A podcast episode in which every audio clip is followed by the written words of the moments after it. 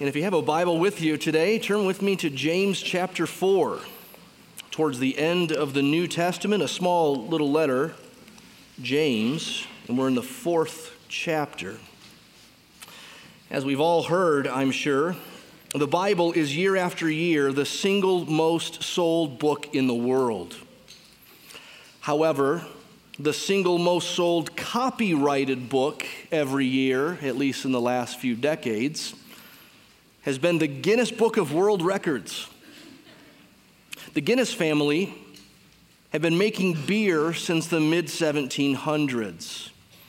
They got in the record keeping business in the 1950s. I've often wondered what the connection might be between beer and records, if there's any connection at all. And it turns out that there is a connection. I stumbled onto one a few weeks ago and I've been looking for the great opportunity to tell you about it. and so here we are. The story goes that the manager of Guinness Breweries, a man named Hugh Beaver, once had a spirited and rather long lasting debate with a friend as to what was the fastest game bird in Europe. And neither man could find proof for his differing opinion, no matter how hard they tried. Mr. Beaver was familiar with the experience of unresolved disputes. Unresolved disputes were quite common among the men in Ireland's pubs.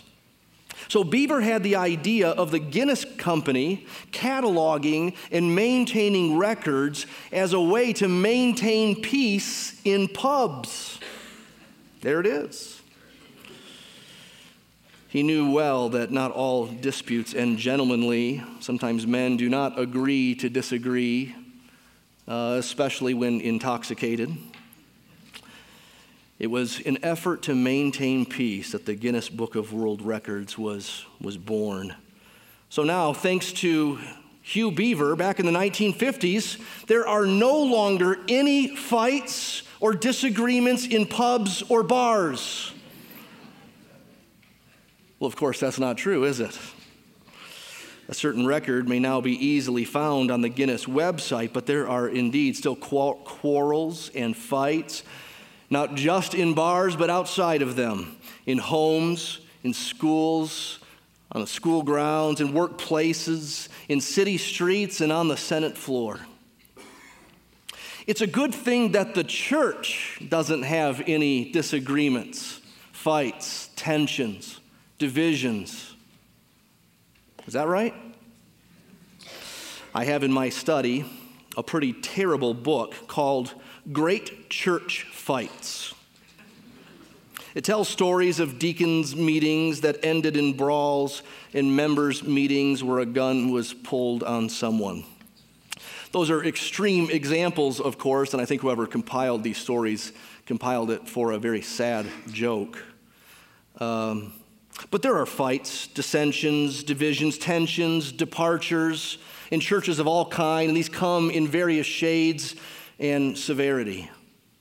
Even in the Philippian church in the first century, famous for its love for in partnership with the Apostle Paul, they had spats.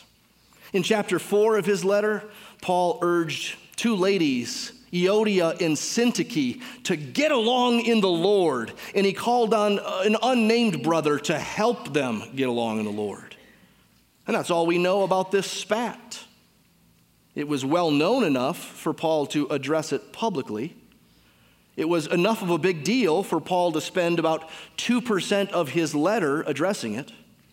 It was complex enough for these ladies to need help. It was mysterious enough that, or long lasting enough that it no longer had a label attached to it, and yet it was simple enough for the Apostle Paul to just exhort, get along in the Lord. But where do these things come from? Why do they begin? How do they begin? Well, those are the questions that James asks and answers in his letter to the scattered churches outside Jerusalem. In chapter 4 of his letter, let's turn there, verses 1 through 10. We'll see him deal with quarrels and fights. What, what causes quarrels and what causes fights among you? Is it not this, that your passions are at war within you? You desire and do not have, so you murder. You covet and cannot obtain, so you fight and quarrel. You do not have because you do not ask. You ask and you do not receive because you ask wrongly to spend it on your passions. You adulterous people. Do you not know that friendship with the world is enmity with God? Therefore, whoever wishes to be a friend of the world makes himself an enemy of God. Or do you suppose it is to no purpose that the scripture says he yearns jealously over the spirit that he's made to dwell in us? But he gives more grace. Therefore, it says, God opposes the proud, but gives grace to the humble. Submit yourselves, therefore, to God. Resist the devil, and he will flee from you. Draw near to God, and he will draw near to you. Cleanse your hands, you sinners, and purify your hearts, you double minded. Be wretched and mourn and weep. Let your laughter be turned to mourning and your joy to gloom. Humble yourselves before the Lord, and he will exalt you. That's God's word for us this morning. If you've been with us over the last few weeks, you might realize by now how much James has been going on, on and off, but mostly on and, and going on about conflict and speech. Let's just look back. Chapter 1, verse 26 in our Bibles. There is the first time it's mentioned where James says that pure religion includes this bridling the tongue, controlling the tongue. From there, he launches in chapter 2, verses 1 through 12, into a whole thing about partiality. What do you say when a rich man comes into the church? What do you say when a poor man comes into the church? Are there divisions in the church because of what you're saying and who you're favoring? Is there conflict? And then in chapter 3, verses 1 and following, we find his longest treatment on the destructive power of the tongue and the need to bridle it, the need to use the tongue to bless and to not curse or destroy. And then just last week, at the end of chapter 3, we read about the wisdom that comes from above. And that wisdom, verse 17 says, is pure and peaceable gentle, and reasonable. And the chapter ends on this happy note a harvest of righteousness is sown in peace by those who make peace. So it would seem that James's main reason to distinguish between wisdom from God and wisdom of this earth was really to show the different fruits that each would produce in relationships. The wisdom of the world is rooted in, verse 16 says, jealousy and selfish ambition. And from that comes discord and every evil thing. But the harvest of righteousness is sown in peace by those who make peace. So now in chapter 4, James goes back to focusing on the absence of peace. He gives us some diagnostics for how and why conflict happens and how it happens in a church. Notice that's his audience, the church. He's been writing to brothers and sisters, or even beloved brothers. He's been writing to those saints that are spread out outside of Jerusalem because of persecution. And so when he comes to chapter 4 and asks, What causes fights among you? He's talking to Christians in their communities of faith. What that means then is that what follows in James 4 may give some explanation for why actual wars happen between nations or wars rise up within nations. It gives some explanation for why people murder, why they steal. James 4 may even give some explanation about why people divorce or even the nastiness that happens on a campaign trail. But James's main concern is to get to the bottom of conflict in a church. And as he does so, warning, he turns up the heat. He comes to his hottest rebukes thus far in the letter. I find it painful to read. I found it painful to prepare this week. I find it painful to preach to you today. It is a heavy word that James has for us. So, like a band aid that needs to come off, let's quit stalling and get on with it. We see first the source of conflicts. The source of conflicts in verse 1 through this double question What causes quarrels and what causes fights among you? Is it not this, that your passions are at war within you? You see, the wars among you, he says, are because of a war within you. Yes, you. I'm talking to you, James would say. What causes fights? You do. Now, if we use the whole of Scripture, we can find several qualifications to what James is saying here. For instance, in Romans 12, we read, As much as it depends on you, be at peace with all people implying you can't be at peace with everyone if they won't let you or agree to it. We could think of Paul and Barnabas, two godly missionaries who, in Acts chapter 15, had a sharp disagreement among them, and they parted ways in their mission endeavors, and the breach in the relationship never seems to have been repaired. We could think of how in Galatians 2, the Apostle Paul recounts that he confronted to the face the Apostle Peter for his hypocrisy, his inconsistencies. He did that publicly, and apparently it was a good thing. Those are just a few examples where James 4 1 doesn't exactly apply. Sometimes it is more the other person than it is you in a conflict. Sometimes someone is completely in the wrong, and it's right to confront them, even if they might respond with more quarreling. Sometimes the matter is complicated enough, or has gone on long enough, or is about a matter of gray area that it isn't just a matter of me apologizing or even repenting and moving on. Some things are more thorny than that. So there are qualifications to what James says to you.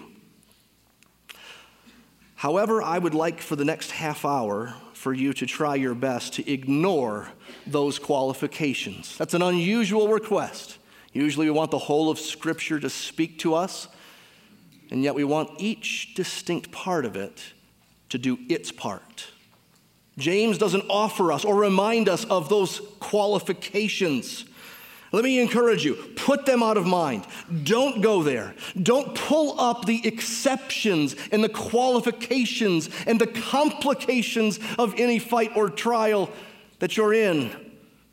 Don't let them shield yourself from James's blunt force.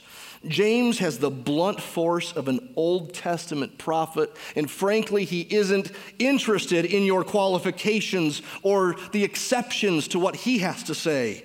He isn't apparently bothered by generalizations, so neither should we be. He isn't afraid to use his blunt instrument, so let him use it if you dare. Hear him out. Hear him out. What causes fights among you? Is it not your passions that are at war within you? James won't let us make excuses. He starts by assuming individual personal responsibility. He assumes the need for sinners to be self suspicious when it comes to quarrels. So, in any given situation, you might ask yourself, how did this happen? How did this fight break out? What went wrong? And you might be tempted to answer them. Always them. It's them. It's not me, it's them. Well, okay, it's mostly them. Therefore, I'll say it's them.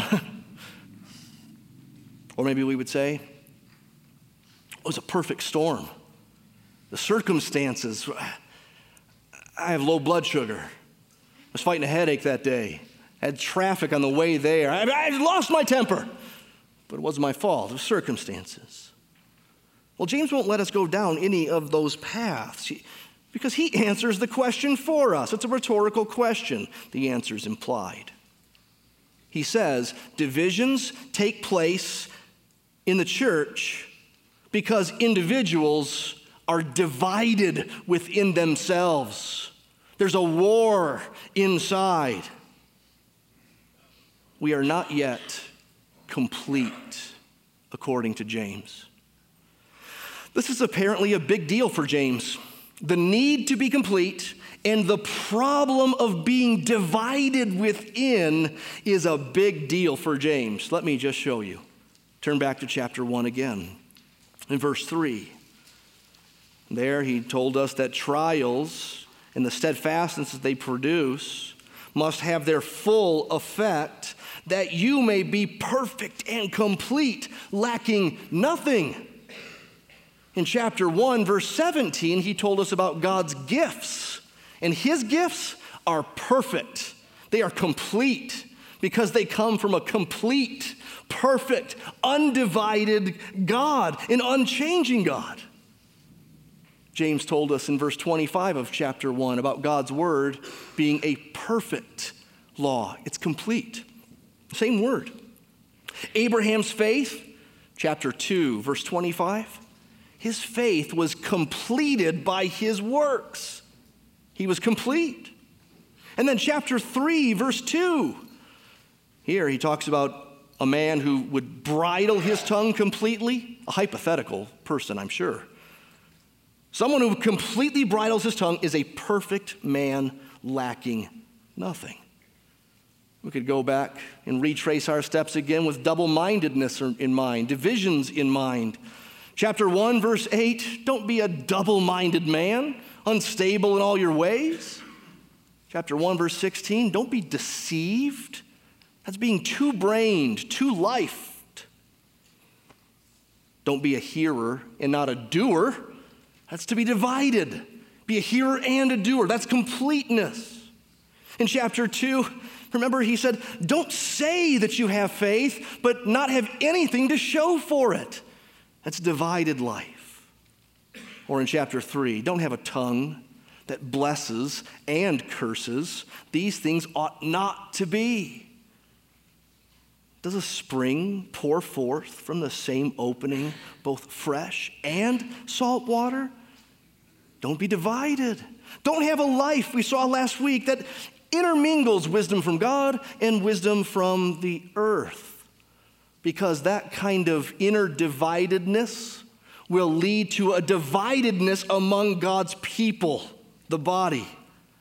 God doesn't want his church, his people to be divided because he is bringing them forth, birthing them into a whole new creation, and they're the first fruits of it. That's what this letter is all about. So, back to our chapter today divisions in the church take place because individuals are divided within themselves. Are you headed towards completeness? Have you forgotten that that's the goal? Have you just gotten used to your dividedness? Are you comfortable with dividedness within, dividedness in your soul, dividedness in your pursuits, dividedness in your passions, dividedness in your actions. It's a war. How goes the war, Christian? Christians have been rescued from the penalty of sin, somewhat from the power of sin, but not yet rescued from the presence of sin not yet fully rescued from the practice of sin. Galatians 5 talks about this, this inner tension. The desires of the flesh are against the spirit, and the desires of the spirit are against the flesh, for these are opposed to each other to keep you from doing the things that you want to do, the good things that He's put in you to do. It's not easy, it's a battle. D Day has already come. And the war is as good as done. But V Day, Victory Day, is not yet. the war isn't totally over. Our sin has been killed, but it's dying a slow death. And some days it feels very much alive and even dangerous. We must put it to bed, put it to sleep, put it to death. We must say no to it. We must abstain from its temptations. Like Peter told his readers, abstain from the passions of the flesh which wage war against your soul. So that's where conflicts among Christians come from disputes, tensions, bitter quietness, quarrels, fights, divisions and departures, breaches. They all come from passions at war within us that win out over what God is making us to be and what God calls us to be and to do. That's the source of conflict. It's you. Secondly, the frustration of coveting. We see the frustration of coveting in verse 2 and 3. Verse 2 reads, You desire and do not have, so you murder. You covet and cannot obtain, so you fight and quarrel. Here are these passions that verse 1 talked about being worked out. It's a desire to have, it's coveting. That may be coveting things, possessions, or things less tangible than that. It might be coveting status or praise, popularity, success, having my way, being right, you honoring me, you deferring to me, you apologizing to me. When these things are sought and are not easily attained, the stakes can be raised and raised and raised and raised all the way up to murder. Now, James is probably not inferring that some in these churches had killed off other members of their churches. He's showing instead where these fights go, where they lead. He's showing what's at root. James's brother, the Lord Jesus, taught us that hatred is murder in the heart. It's murder in the heart. So here is our explanation for real murders it's hatred in the heart, and it's self front and center. Murder is essentially saying that something is in your way, something is threatening you in your wants, and it must go. This explains any quarrel, any fight that happens. Something is in my way. Something is against what I want. Something must stop. It must go. It must be put down. Fights come when passions are let loose. Fights come when our desires are frustrated. There is a frustration to coveting, coveting, wanting what you don't have and think you deserve what someone else has.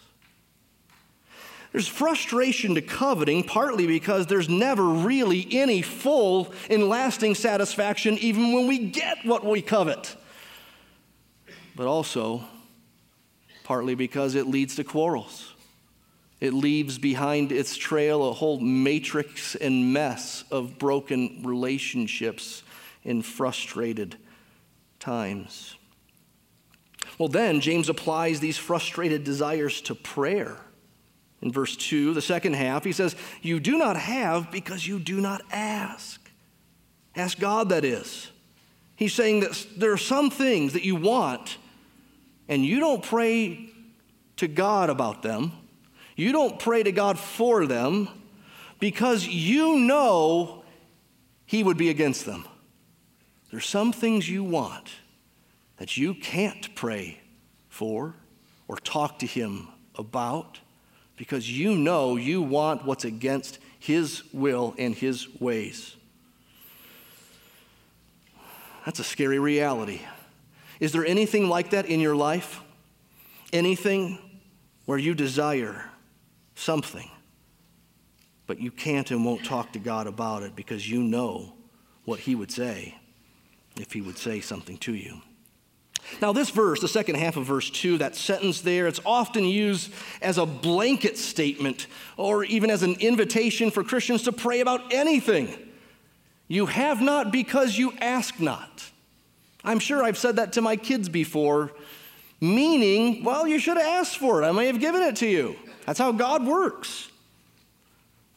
Sometimes we hitch this to what Jesus said ask and you shall receive.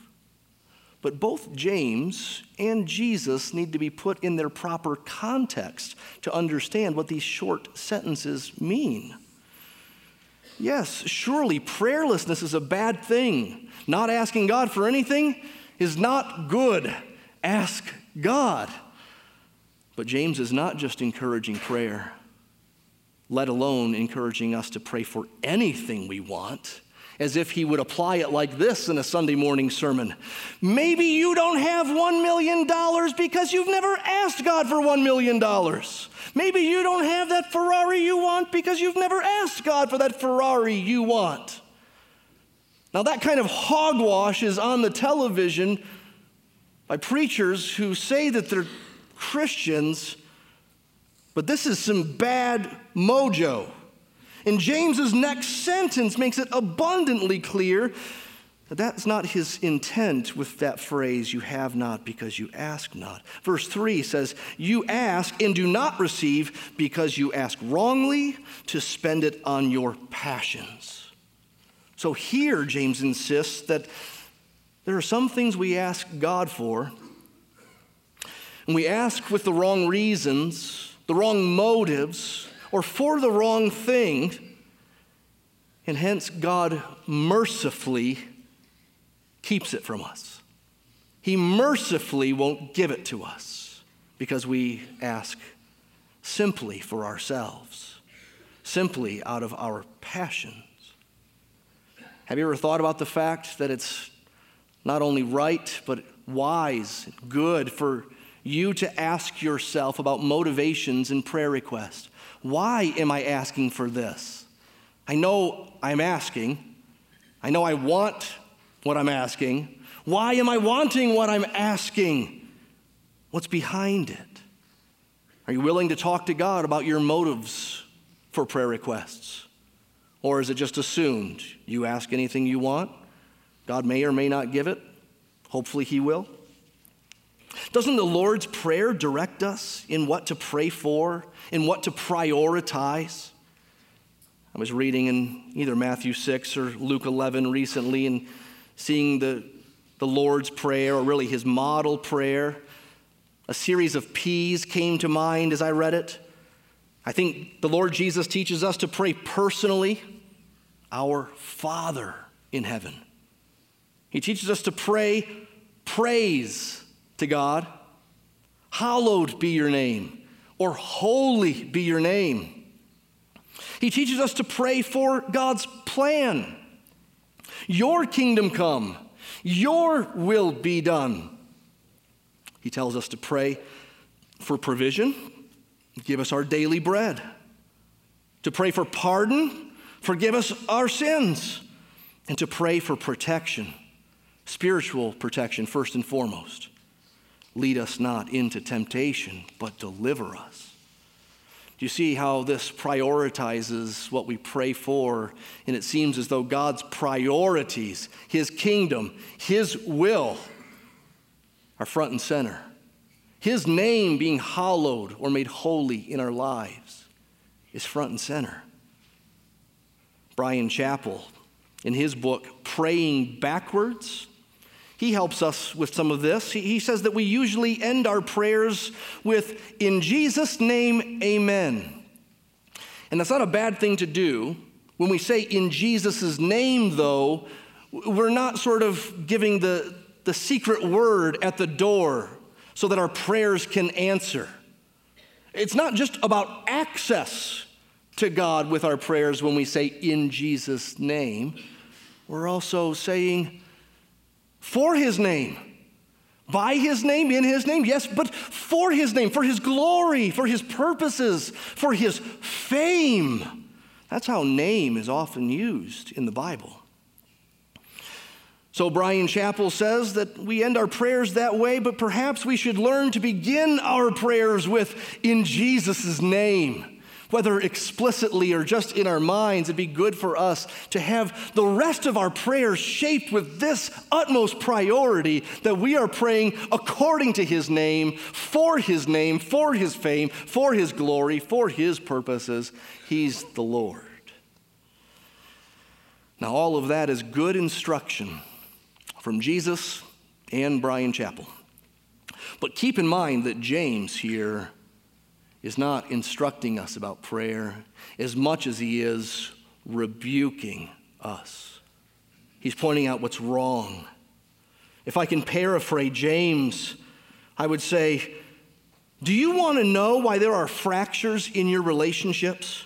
It's because you're saying, it's because you're not saying no to your sinful passions. People are getting in the way of what you want.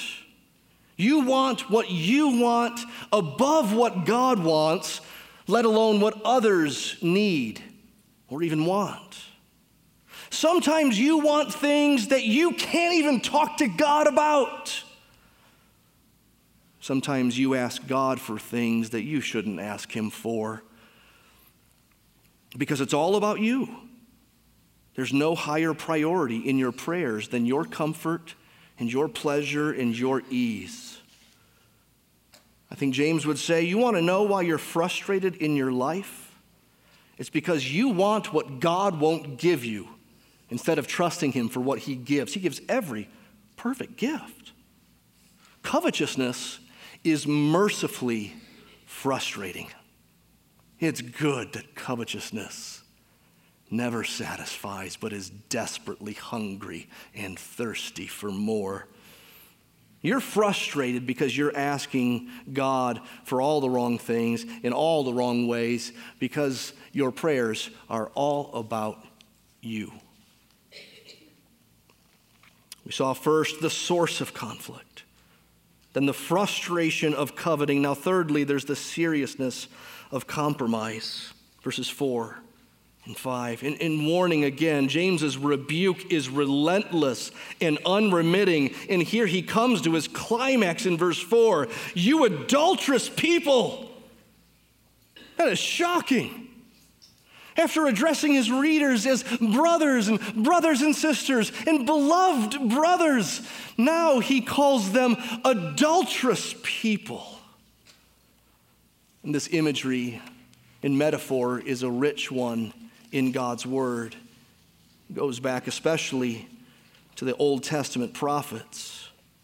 It's in Isaiah 54 that we're introduced to this marriage like relationship for your Maker is your husband. For the Lord has called you like a wife deserted and grieved in spirit.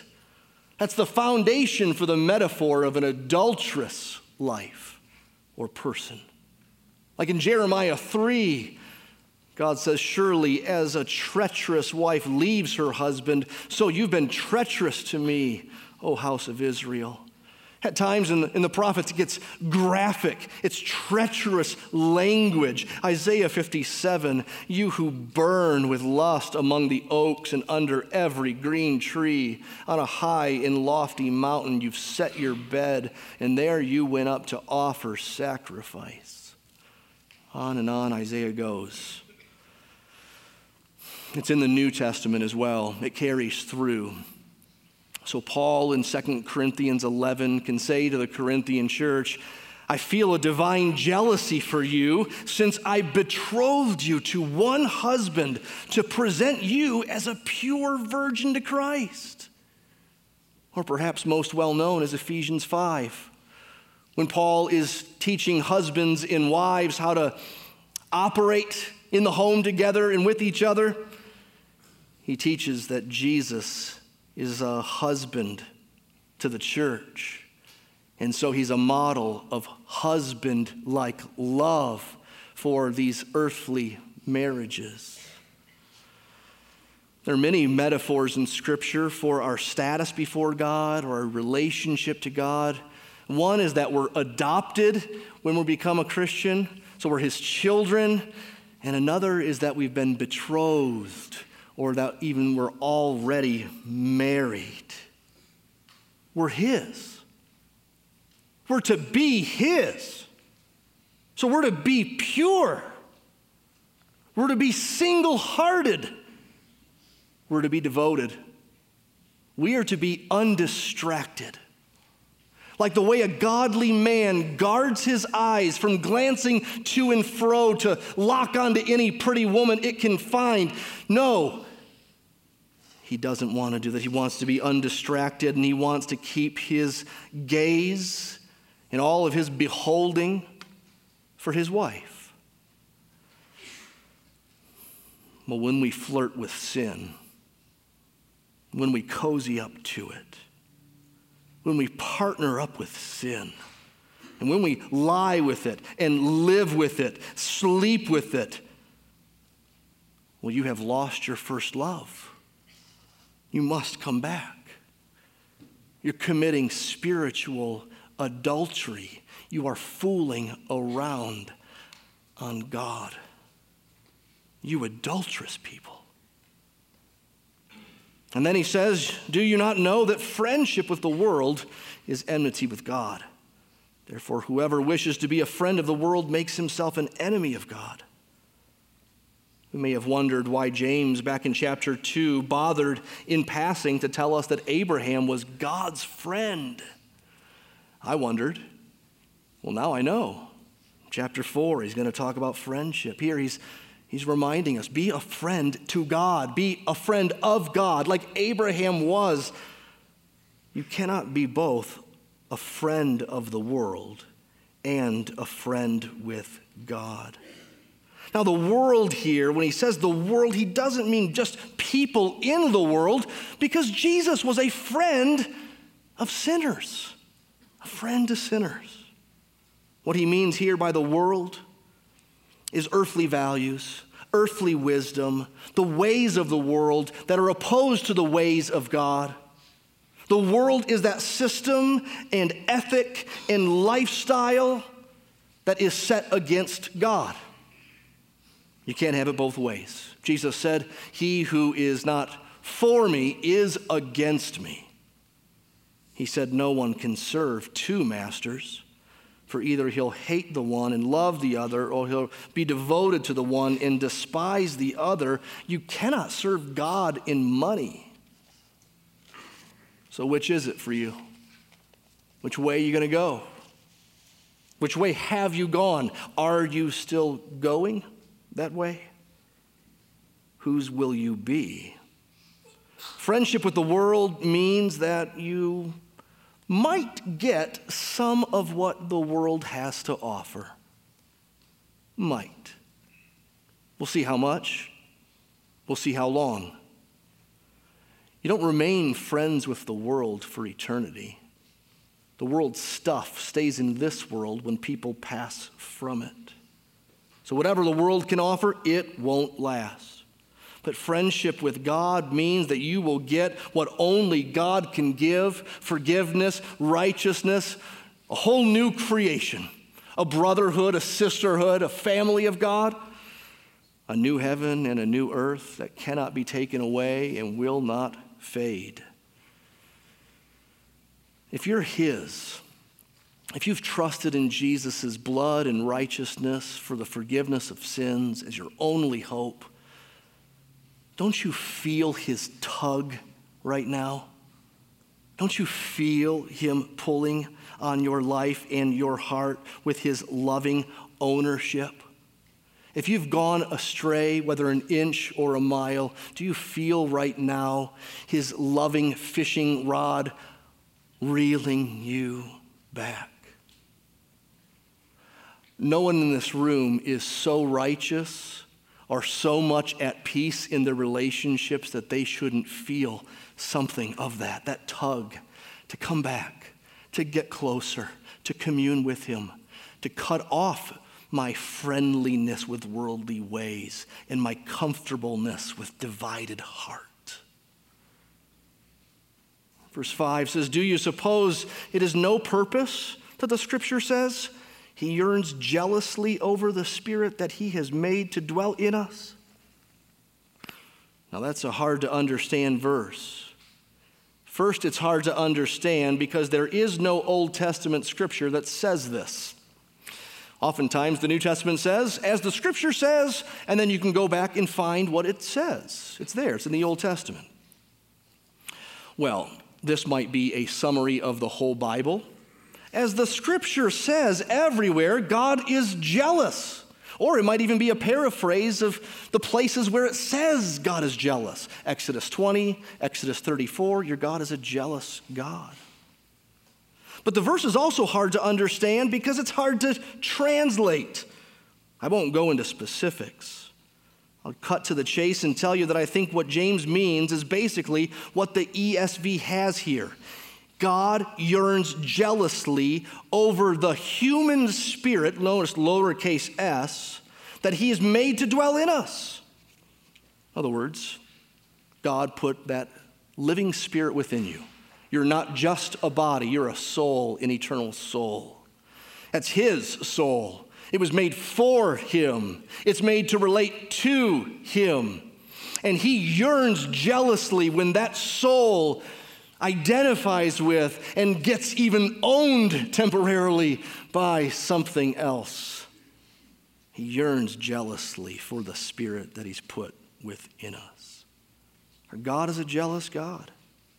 You shall worship no other God, for the Lord, whose name is jealous, is a jealous God. Did you know that was one of God's revealed names to us? Jealous. A jealous husband. You might think, I know of some jealous husbands. They're creeps, they're jerks. They own their wives, they don't trust their wives, they keep them cooped up, won't let them go out. Uh, a jealous husband's a bad thing. No, God is jealous in all the right ways, none of the wrong ways. He wants us, though, He wants us undistracted. Are you compromising? Are you friendly with the world? Only you in God may know where you need to address some things. How often have we adulterated ourselves with our passions, with our pursuits, even with our prayers? How often have I put myself above others, even his sons and daughters? How often have I put myself above God and played the whore? What hope is there for me? What hope is there? I've got prayerlessness. I pray for the wrong things. I pray in the wrong ways. I want the wrong things. My heart is often divided in its affections, in its pursuits. This week, I re listened to an old Keith Green song that I often need to listen to when I feel like this. My eyes are dry. My faith is old. My heart is hard. My prayers are cold.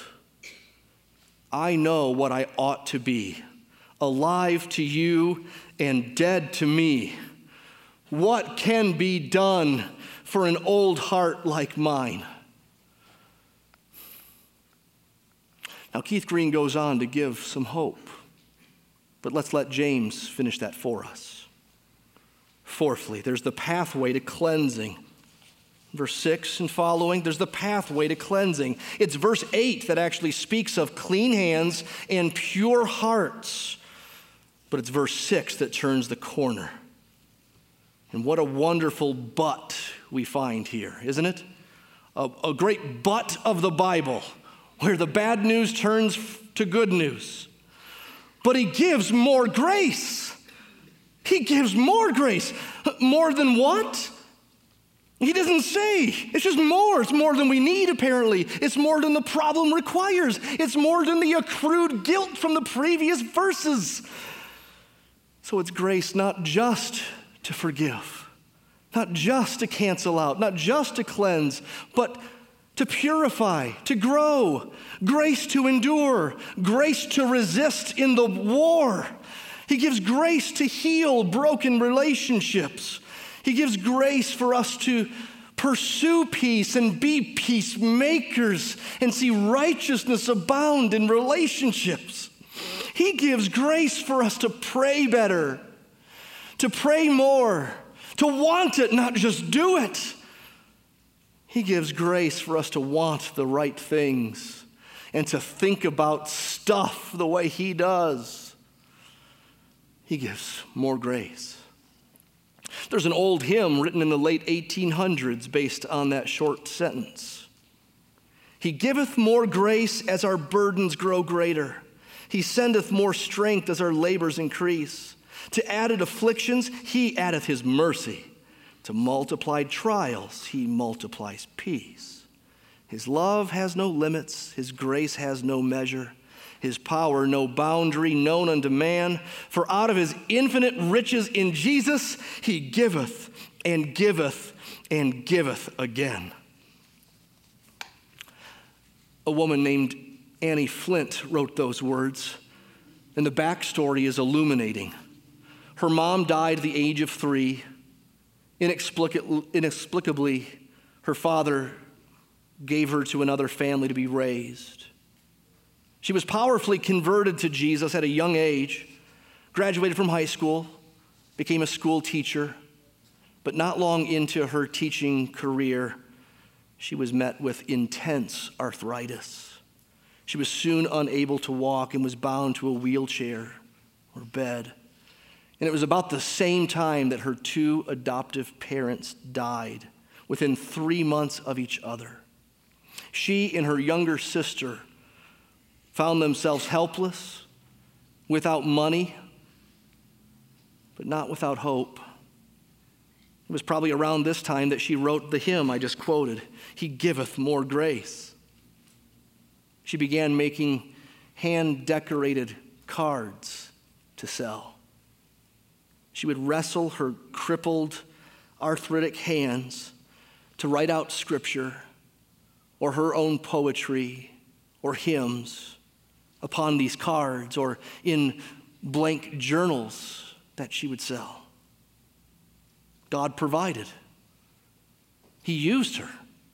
He not only provided, but he used these tools. He used her words. He still uses them today. He giveth more grace as our burdens grow greater. He giveth and giveth and giveth again. And that's the reason that it says in Proverbs 3 God opposes the proud, but gives grace to the humble. Now, James will go on in the next few verses to intermingle more rebuke. Can you believe it? With also hopeful pleas to turn back to the Lord all throughout. I think we'll leave the rest for next Sunday. James has certainly given us enough rebuke. And he also has given us enough hope. He gives grace. How does he give grace? He gives grace to the humble. He's opposed to the proud, he's against the proud. Do not be proud. The problem is us. Own it. It's worse than you thought. But what's the hope? Him, His grace. It's greater than your need. He gives, He gives, He gives, He gives more grace. And how do you get that grace? Well, you give up on your pride, you give up on yourself, you give up on everything that's false. You come to Him and you come low and you stay low. Get humble before Him. Confess your sin to Him. Turn from your old ways. Look to His grace.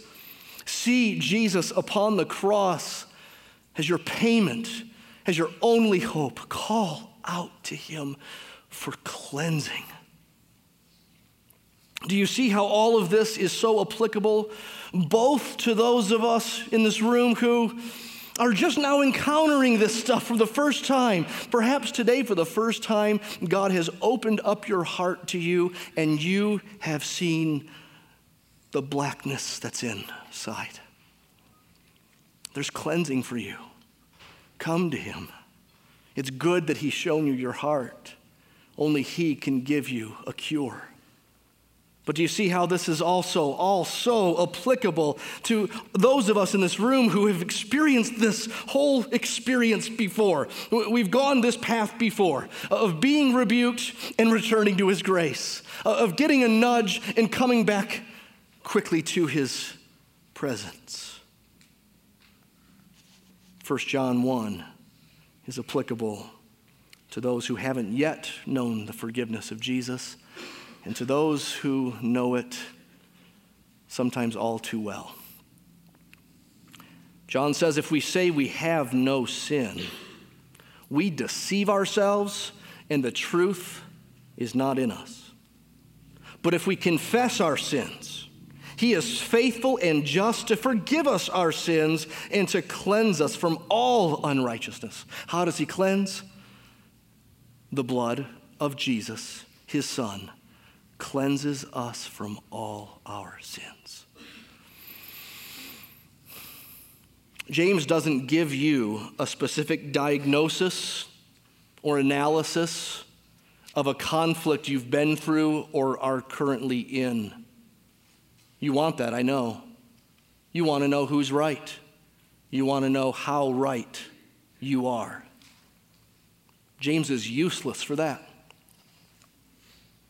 He only tells us what's most important that our greatest problem is us. The problem is great. Sin is great.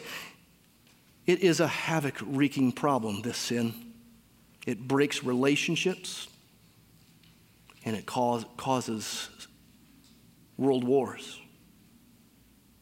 James insists that our only hope is God's grace, and the pathway to grace and in grace is the same get low, come humble. And then we could add Hebrews to this. Let us then, with confidence, draw near. Let us draw near to the throne of grace that we may receive mercy and find grace to help in time of need. Let's thank Him for that grace. Father, we pray for those in this room that don't know this grace and pray that you would, by your Spirit, reveal it to them. Reveal to them that they need it. Draw them in. Cause them to see it. Not just see it, but to love it, to cling to it. For those in this room, Lord, who have drawn near to your throne of grace time and time and time again, help us to again humble ourselves before you and with confidence to draw near, to ask you for what we need and to trust you to give exactly what we need. We thank you for grace. What grace it is. And that you give more grace we stand in awe. Amen.